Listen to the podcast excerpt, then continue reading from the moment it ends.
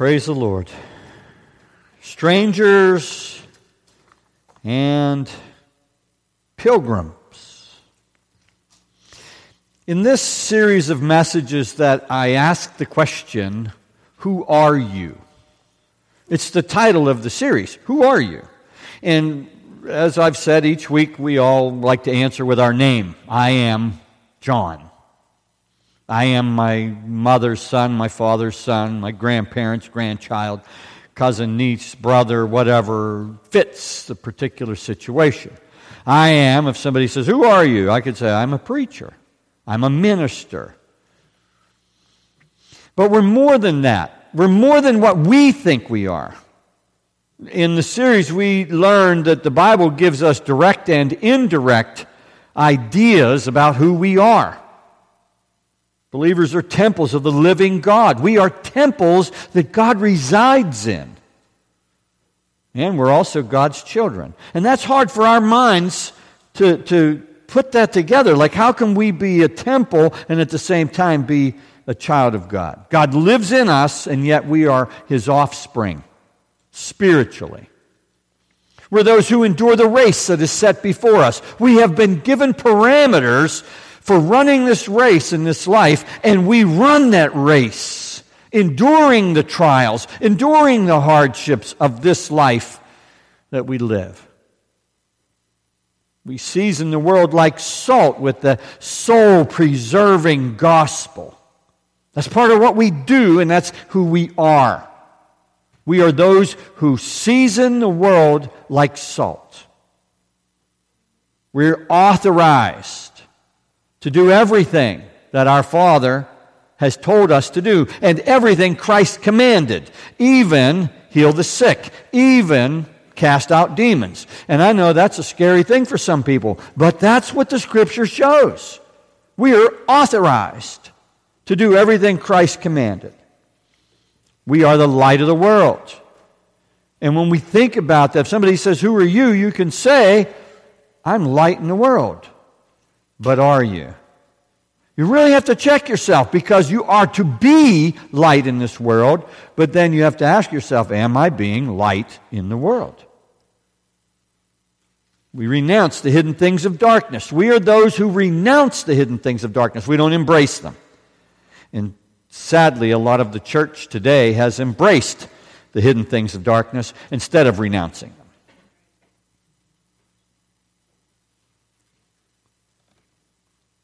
We're baptized baptizers. Everyone who is baptized into Christ is authorized to baptize others that they bring into the kingdom of God. You don't need some special guy like me. I'm not trying to put myself out of things to do. I've got lots of things to do. But if you lead someone to the Lord, you draw someone out of the darkness into the light, you bring people into the kingdom of God, you are authorized to put them under the water in the likeness of Christ's death and raise them in the likeness of his resurrection. You're authorized to do that. Now, maybe nobody ever taught you that, but you are authorized. And we are those who ask said, You have not because you ask not. And our Lord said many times, Ask and you will receive. We learned about this last week. And today we're going to answer the question, Who are you? And the answer is found in God's Word that we are strangers in a strange land. We are pilgrims, making our pilgrimage here for Him. And we are ambassadors as ambassadors, we are strangers and we are pilgrims. So we're going to take a look into uh, Hebrews chapter 11, but before we do, I want to pray again. Father, we, we lift up to you each one that's going to hear this word. And God, we, we lift up all of those who are in positions of authority throughout this country, regardless of their role most especially in the local region, Lord, in our home communities, throughout the county of Butler, throughout this Commonwealth of Pennsylvania and these United States. We ask, Father, that you would bless them. On this day, this first day of the new year on the Hebrew calendar, we ask, Lord, that you would pour blessing upon all who are in positions of authority. And we pray, Father, that you would clean this country of its wickedness. We pray in Christ's name that you would be with us as we attend to your word. Please examine us and show us where we need you. Please fill each one who hears this message with the knowledge of your will in all wisdom and spiritual understanding. And I ask that you would guide us to be strengthened in the power of your might. Please open our minds, Lord, to receive wisdom and understanding and eliminate all distractions. Please erase any human teachings and traditions that oppose your word. Let us walk in your power and your authority. Draw us near to you, Father. Your word tells us if we draw near to you, you will draw near to us. Help us to cleanse our hands and purify our hearts. Let us not be double minded, I pray.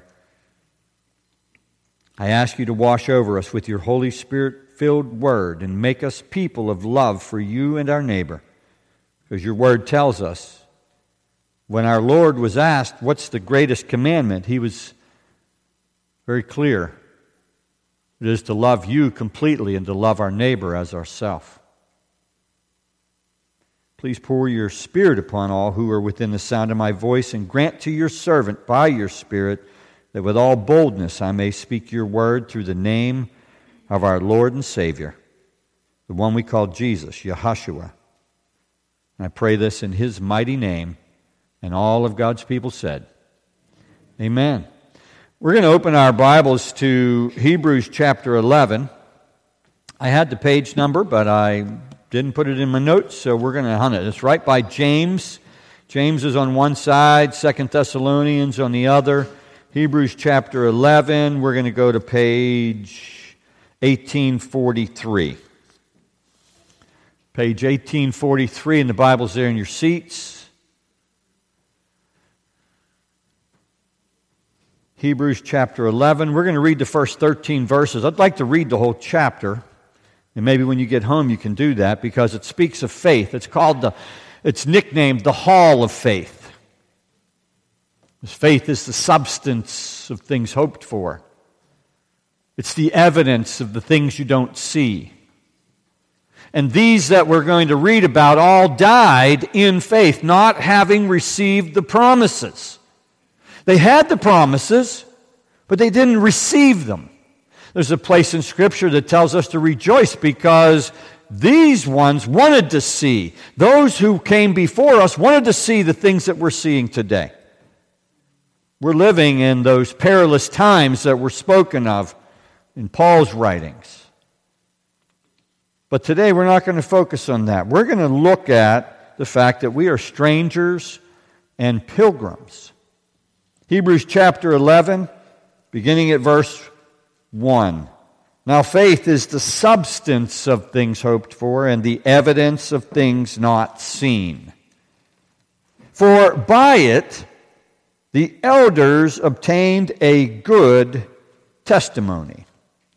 By faith, we understand that the worlds were framed by the Word of God, so that the things which are seen were not made of things which are visible. Think about that. What we see was made by things that were invisible. By faith, Abel offered to God a more excellent sacrifice than Cain, through which he obtained witness that he was righteous. God testifying of his gifts, and through it, he being dead, still speaks. By faith, Enoch was taken away so that he did not see death and was not found because God had taken him. For before he was taken, he had this testimony that he pleased God. But without faith, it is impossible to please God. For he who comes to God must believe that he is, and that he is a rewarder of those who diligently seek him. By faith, Noah, being divinely warned of things not yet seen, moved with godly fear, prepared an ark for the saving of his household, by which he condemned the world and became heir of the righteousness which is according to faith. And what it doesn't say there is it took him 120 years to do it. By faith. Noah built an ark by faith. He was a stranger, he was a pilgrim. Now, most of us aren't going to live to be 120, much less have a project that lasts 120 years. By faith, Abraham obeyed when he was called to go out to the place which he would receive as an inheritance, and he went out not knowing where he was going. You see, that's the walk of faith. We follow in the footsteps of Christ. We don't worry about the map. We don't worry about a compass. We're not concerned about somebody giving us directions, and we certainly aren't going to listen to some electronic device that tells us how to get through this life. How many of you ever used one of those, uh, what are they called? GPS, and it tells you to go someplace, and you know that's not right? I'm going someplace that's 10 miles away and it wants to send me 200 miles away. I think the enemy of souls controls that thing sometimes. That's not of God. By faith, Abraham dwelt in the land of promise as in a foreign country dwelling in tents with Isaac and Jacob, the heirs with him of the same promise. For he waited for the city which has foundations, whose builder and maker is God. Is he waiting for an earthly city? Is he waiting for a heavenly city? So he's a stranger. He's a foreigner. He's a pilgrim. By faith, Sarah herself also received strength to conceive seed, and she bore a child. She was 90 years old. George? George is our resident 90 year old. George isn't thinking of having children. Neither was Sarah. And she laughed. And God said, What are you laughing about? Oh, I didn't laugh. God caught her. And when she was past the age, because she judged him faithful who had promised, it took her a moment though. If God came to you, you're 60 years old, and said, You're going to have a baby, most 60 year old women would say, ah, I'm not so sure about that, God. But she, she got it. Therefore, from one man and him as good as dead, Abraham, he was a hundred, and the scripture says he was as good as dead. And they conceived by faith. Were born as many as the stars of the sky in multitude, innumerable as the sand which is by the seashore. And he's not just talking about human offspring, he's talking about spiritual offspring, because we all are heirs of the promise. We all are spiritual offspring of Abraham. That's what's written in God's word by faith. And by faith, we are all strangers and pilgrims here on earth. These all died in faith, not having received the promises, but having seen them afar off, were assured of them, embraced them, and confessed that they were strangers and pilgrims on the earth. And I'm going to read 14. For those who say such things declare plainly that they seek a homeland. And that truly, if they had called to mind that country from which they had come out, they would have had opportunity to return. But now they desire a better, that is, a heavenly country. Therefore, God is not ashamed to be called their God, for he has prepared a city for them. Let's pray. Father, we thank you. We thank you for your word. We thank you for the truth that you present to us. Help us to embrace it, Lord. Maybe we have never been taught this before. Maybe we have some aversion to it. Whatever it is, Father, I ask that you would help us to embrace the truth. And all of God's people said, Amen. Who are you? You're strangers and pilgrims on the earth. This is not your home. Strangers. You're foreigners. Figuratively, you're aliens. Woo! it's a shocker, right? You are aliens to this earth. I'm not going to get all sci fi on you. Don't, don't, don't get me wrong. But when you look at the root words, the root word for stranger there implies that you're a guest. You're a guest. You're living here on a visa. For whatever number of years the Lord gives you, you're here as a guest. This isn't your home. Webster defines that word stranger as one who belongs to another country, a guest, a visitor. We're all visitors. Now, that's hard for us to reconcile because, you know, our parents tell us that they remember when we came into this earth that we came by earthly means. So, how are we visitors here? We were born here, right? We'll get to that. In 2 Corinthians chapter 5 and verse 20, it's written, now then, we are ambassadors for Christ. As though God were pleading through us, we implore you on Christ's behalf, be reconciled to God. And that gives us another piece of the picture. See, because as ambassadors, we are sent. We are sent. Now, obviously, Paul was writing to the Corinthians and he's referring to himself and other apostles saying, We are ambassadors coming to you for God to bring you into his kingdom. Almighty God's permitted each of you who are believers to be ambassadors. And He has permitted you as ambassadors to be here on this earth. He's allowed you to be a stranger to the earth. You ever feel like you don't fit in? Of course you do. When you're a believer, you always feel like you don't fit in when you're amongst people that aren't believers, even sometimes among people who profess to be believers. I feel like a stranger. And some of them say they don't come any stranger than me. The parents tell the children, don't talk to strangers. And the kids look at me, oh, he looks kind of strange to me. You represent Christ as an ambassador. You are a stranger. You're a pilgrim. You represent God's anointed one, one we call Jesus, Yahshua. The word pilgrim refers to a resident foreigner. So not only are you a foreigner, but you're a resident. You live here. But this isn't your home. It's a temporary place of residence. You're one who comes from a foreign country, a foreign kingdom. You relied rely upon God for your sustenance, and you reside among the residents who are here, the other residents, the natives.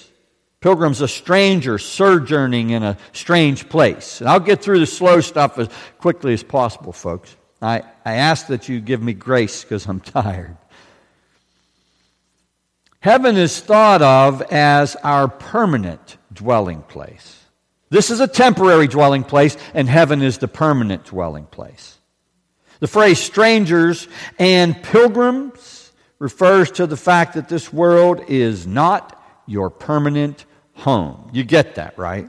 Does anybody not comprehend that this is not your permanent home? This is a layover. This is a stop off.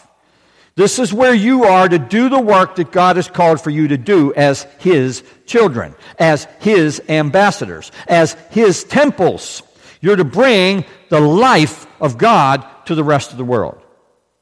As visitors, our lives reflect our homeland and our King, or at least they should. We reflect that all to the inhabitants here and to each other, or at least we should. Peter, in his first epistle, he wrote, Dearly beloved, I beseech you as strangers and pilgrims. Now, notice, he's not just talking of himself. See, when Paul wrote to the Corinthians, he was saying, We are strangers and pilgrims. We come to you as strangers, we come to you as pilgrims. But Peter now, he puts it on everybody. He says, You, as strangers and pilgrims, I beseech you to abstain from fleshly lusts which war against the soul, having your conversation, conversations, conduct, honest among the Gentiles, that whereas they speak against you as evildoers, they may by your good works, which they shall behold, glorify God in the day of visitation. Oh, they might speak evil of you while you're here. But when they get there, they'll have nothing bad to say because your conduct, the way you conduct yourself, is like the king and the kingdom that you belong to. Heaven's thought of as a temporary dwelling place for some people, but it's our permanent dwelling place. We've been raised together with Christ into the heavenlies. That's what His Word says. We live here by faith in the promises, but we're looking forward to going home. We're not looking forward to stay here. Our object is to get from here back to there and bring as many people with us as possible. Our conversation or our conduct is our general course of manners. And I fail there sometimes, folks. I have bad manners. I just, it just happens. Don't mean to. My behavior sometimes is not exemplary, especially when I'm tired. Our demeanor, especially regarding morals. These things reflect the heavenly kingdom and our heavenly king. That's what that word conversation means. In Philippians chapter 1, verses 27 and 28, it is written, Only let your conduct be worthy of the gospel of Christ, so that whether I come and see you or am absent, now here's Paul writing to the Philippian church, I may hear of your affairs that you stand fast in one spirit. You stand fast. You don't buckle under the pressures of this life. You don't buckle under the, the, the, pre- the peer pressures that come from those people that live on this planet that you're residing among. You stand fast in one spirit. And what's that spirit? Can anybody tell me? The Holy Spirit. Yes. There is one spirit. There is one Lord. There is one body. We're all part of it. So you stand fast in one spirit with one mind, striving together for the faith of the gospel, and not in any way terrified by your adversaries. Do you hear that? You belong to a heavenly kingdom. You're not terrified by these adversaries. No matter what they do, if God allows it, then it's His will being done for the building of His kingdom. Now, we might get where we feel kind of selfish, like, well, why is this happening to me? If God allows it, it's for the building of his kingdom. You're not terrified by your adversaries, which is to them a proof of perdition, but to you, salvation. And that is from God. Do you get that? Your salvation is from Almighty God Himself. He made it possible. In Hebrews chapter 13, we read this Let your conduct be without covetousness. Be content with such things as you have, for he himself, he himself has said, I will never leave you nor forsake you. And there he's quoting Deuteronomy. And then it's written, So we may boldly say, The Lord is my helper. I will not fear. What can man do to me? Quoting Psalm 118 6. The most important thing as followers of Christ that we can recognize, first of all, is that God's Word is true. And we can use it to share with others, to draw them out of the darkness and into the light. We can use it as pilgrims, as sojourners, as strangers on this earth. We can use it to build the faith that we have and the faith that other believers have. We can use it to strengthen the faith of unbelievers and bring them into the kingdom. In 1 Peter chapter 1, we read this, But as he which hath called you is holy, so be ye holy in all manner of conversation. Conduct, again. Because it's written, Be holy, for I am holy. And he's quoting Leviticus chapter 19 and verse 2 there. See, our conduct reflects the king. The conduct of believers is to reflect the kingdom that we belong to, not the things of this world. We don't go along to get along with the rest of the world. We live in a manner that reflects the kingdom that we belong to. You think about somebody that's an ambassador. They have special privileges. I'm not going to get into all that. But as ambassadors, as strangers, as pilgrims, we have a heavenly host protecting us.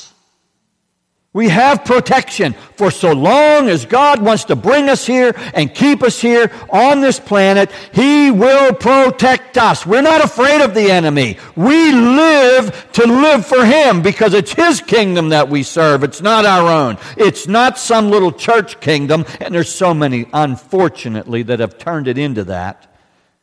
It's about us living for Him and doing what He wants for us to do because we're strangers here. This isn't our home. Our permanent home is with Him. When we really get that, and we can say, like so many, this is not my home. I'm just passing through.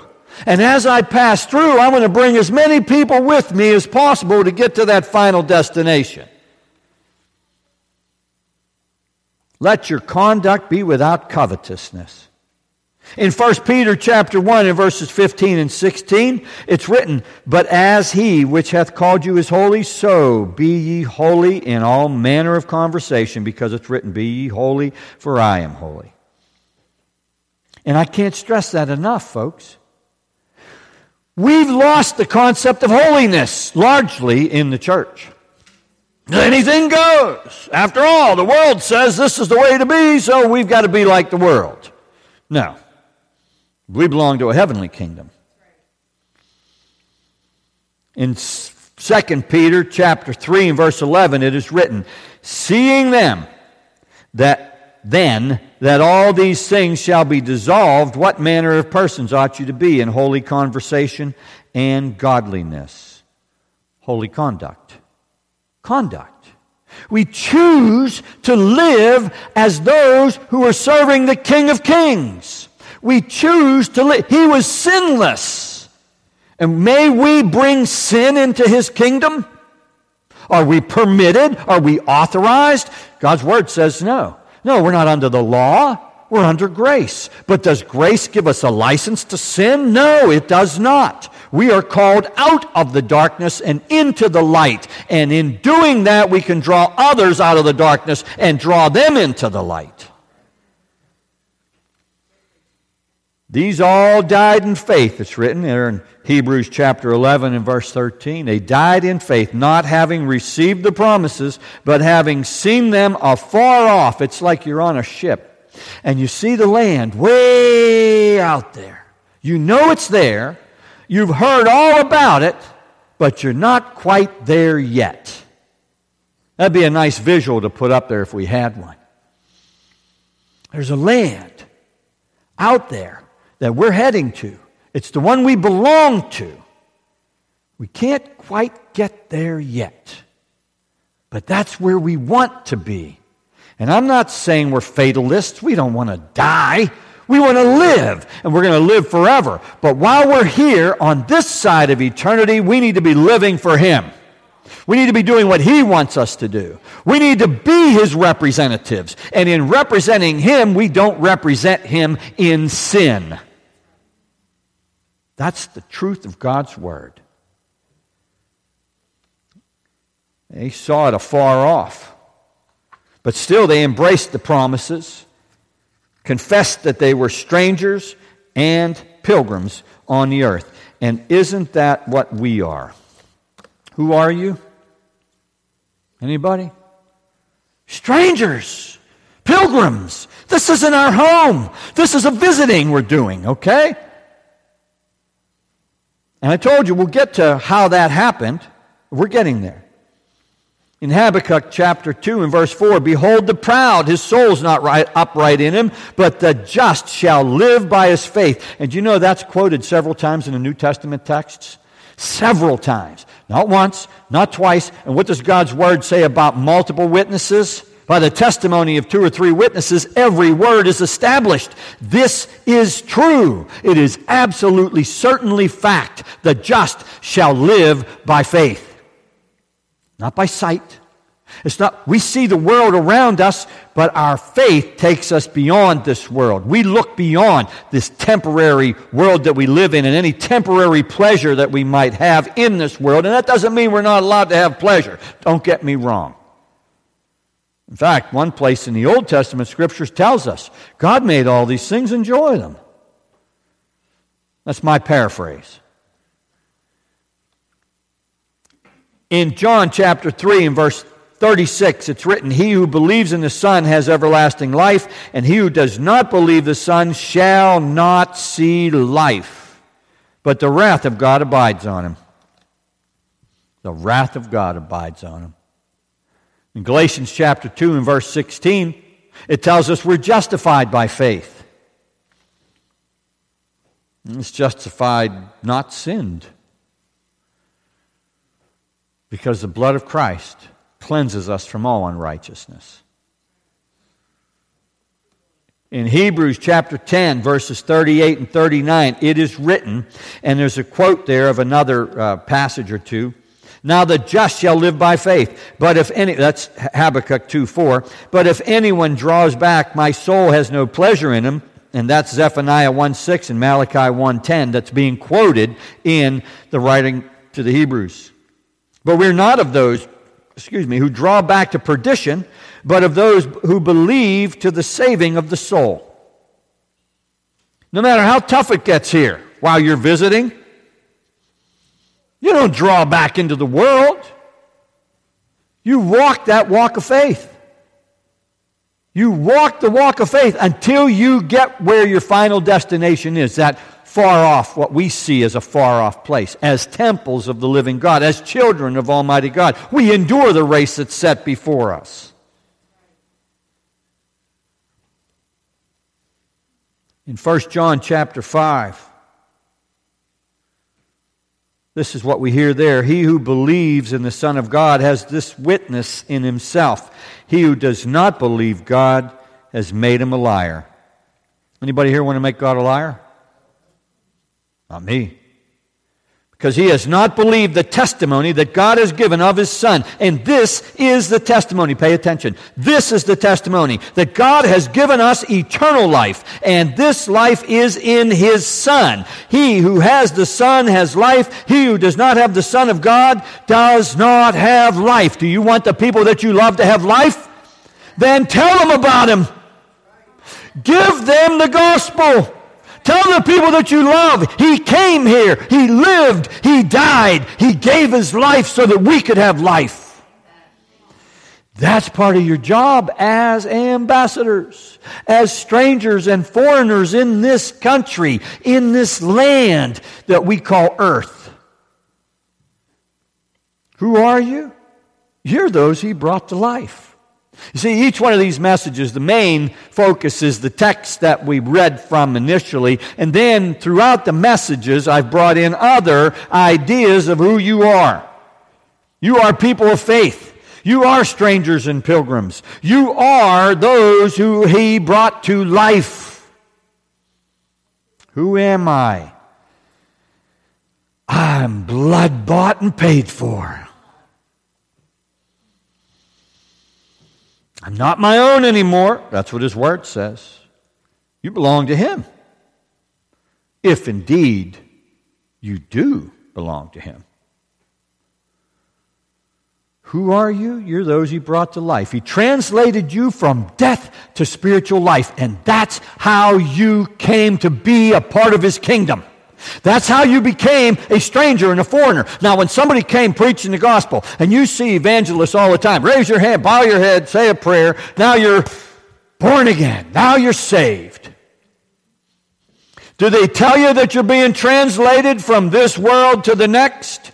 Do they tell you that you're no longer a part of this world? Do they tell you that you're a stranger and a pilgrim? Do they tell you that you're an ambassador? Do they tell you that you need to take the gospel out there? Do they tell you that you need to be baptizing people? Do they tell you that you're to endure this race until you get to the end? They need to be. They're going to stand before Almighty God and He's going to call them to account for those souls that He had them bow their heads and raise their hands who never came into the kingdom.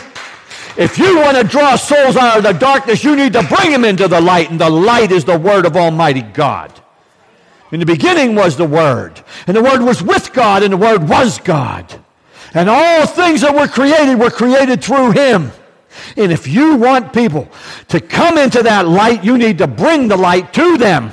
You can't be walking in darkness and expect people to come into the light. That's not the way it works. You're walking in darkness, what happens? You're just walking along with everybody else that's in darkness. And souls aren't saved. There's no born again experience. The true born again are those who are translated from this life to the next life and still live here. And that's how it happens. Through Him. He who believes in the Son has everlasting life. But whoever doesn't will not see life He who believes in the Son of God has the witness in himself. For God so loved the world that he gave his only begotten Son, that whoever believes in him, whoever believes in him, whoever, can anybody say whoever? Whoever! Everybody say it, please. Whoever! Whoever believes in him shall not perish, but will have everlasting life. Everlasting life. And that's the difference. You see, the spiritual transformation that takes place takes you from this kingdom, the kingdom of this earth, the kingdom that's ruled by Satan right now, into the kingdom of Almighty God. Now you became an enemy. Not an enemy of God because you already were an enemy of God. Now, no, you're his friend. Now you are a child. Now you are a temple of the living God. Now you are those who are walking this path of life and enduring it. But nobody tells you this part either whenever you come to Christ, you become an enemy of the enemy. That's not a recruitment message for bowing your head and raising your hand. Be a lot less hands raised. But he gave his only begotten Son,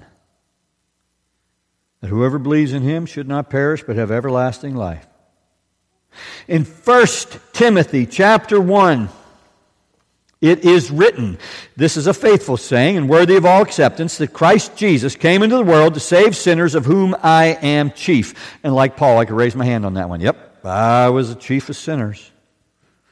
How could God use a sinner like me? Because He chose to. And if He chooses to use you, don't resist Him. I'm telling you from experience, folks, it hurts. You will get hurt. Okay? I'm telling you, that's the truth of it. You run from Him, you will get hurt. You don't do what He wants, you will get hurt. You fight with God, He wins, okay? He will beat you up. Don't think for a minute that you're going to get out of doing what He wants you to do. If He calls you to do it, you better be on that path. You better be doing what He wants you to do. Because if you're not, it's going to hurt you. I know. However, Paul goes on, writing to this young preacher named Timothy. However, for this reason I obtained mercy, that in me first, Jesus Christ, Yahshua, Messiah, might show all long suffering. In other words, he had a lot of work to do. Paul saying he had to work on me. It took some time. And we know by reading the life of Paul that it did take some time. As a pattern to those who were going to believe on him for everlasting life. I received mercy. I obtained mercy, that in me first he might show all long suffering as a pattern. Now, notice he's not giving up on you, is what he's telling you. You might be a hard case. Yeah, I fit that category. You might resist. Yeah, I fit that category. but he's long suffering. His patience, like his mercy, endures forever. He's not giving up on you. Okay? Oh, indeed. Amen. Thank you, Lord.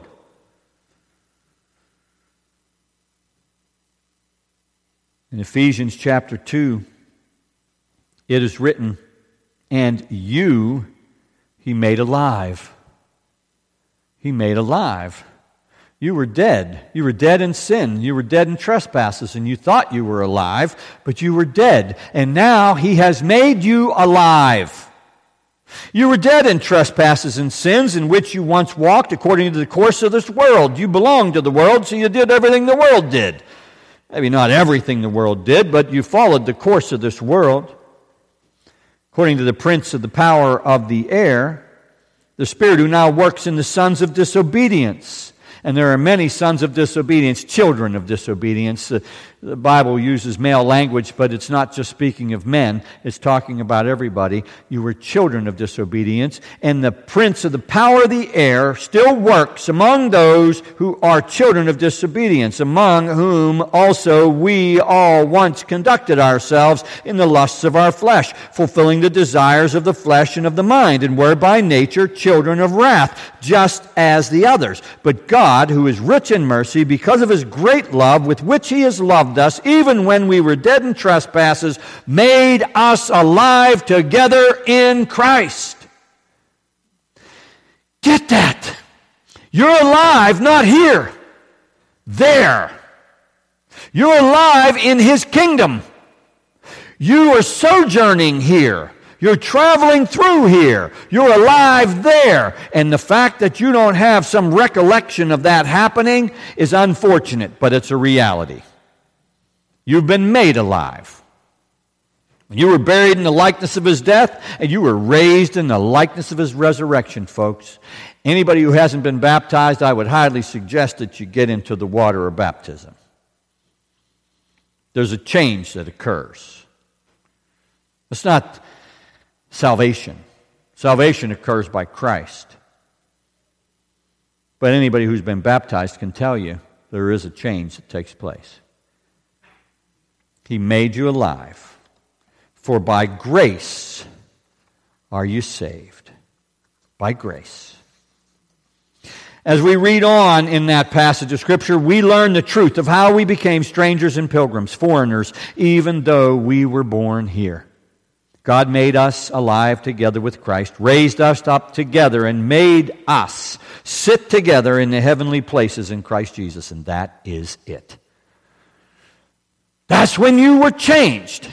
That's when you changed from a citizenship of earth to a citizenship in heaven by Christ.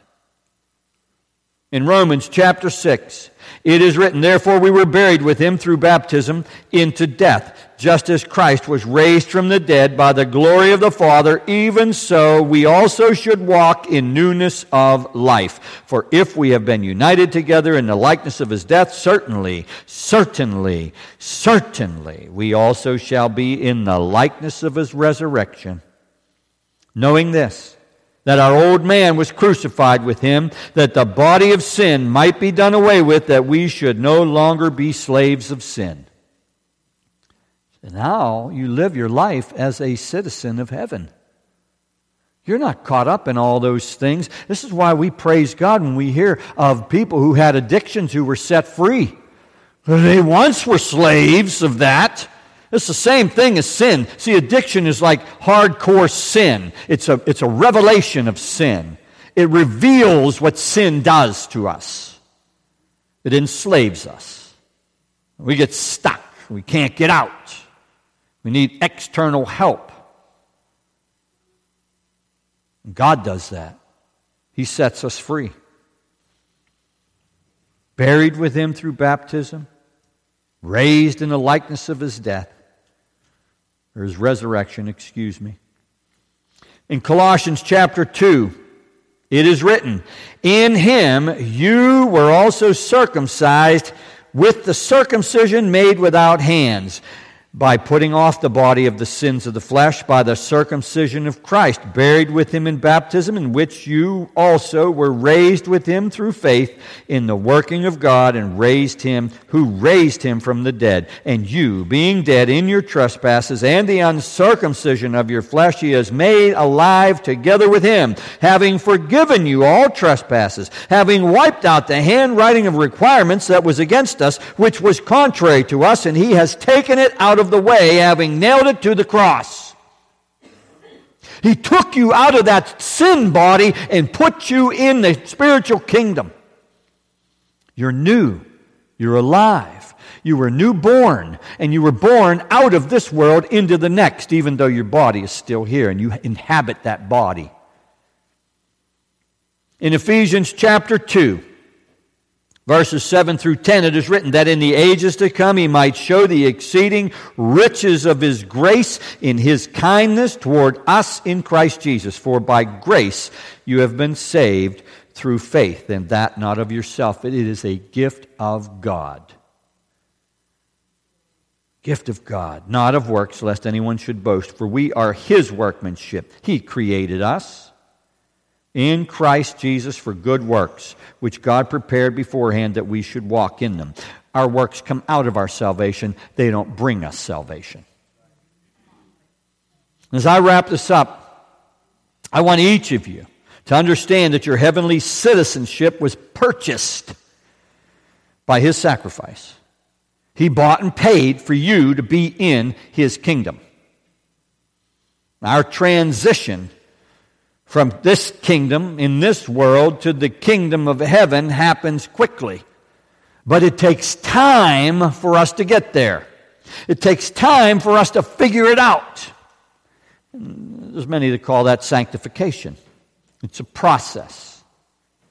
We learn what it means by reading God's Word. There are many places that talk about it, and we're going to look at that next time. Philippians chapter 2 is where it's written, Therefore, my beloved, as you have always obeyed, not as in my presence only, but now much more in my absence, work out your own salvation with fear and trembling. Why would the Word of God tell you to work out your salvation with fear and trembling if it's a done deal the minute you bow your head and raise your hand? Because there's work to do. You need to endure that race that's set before you as a child of God, as the temple of the living God, as those who are seasoning this earth like salt with the gospel that preserves souls.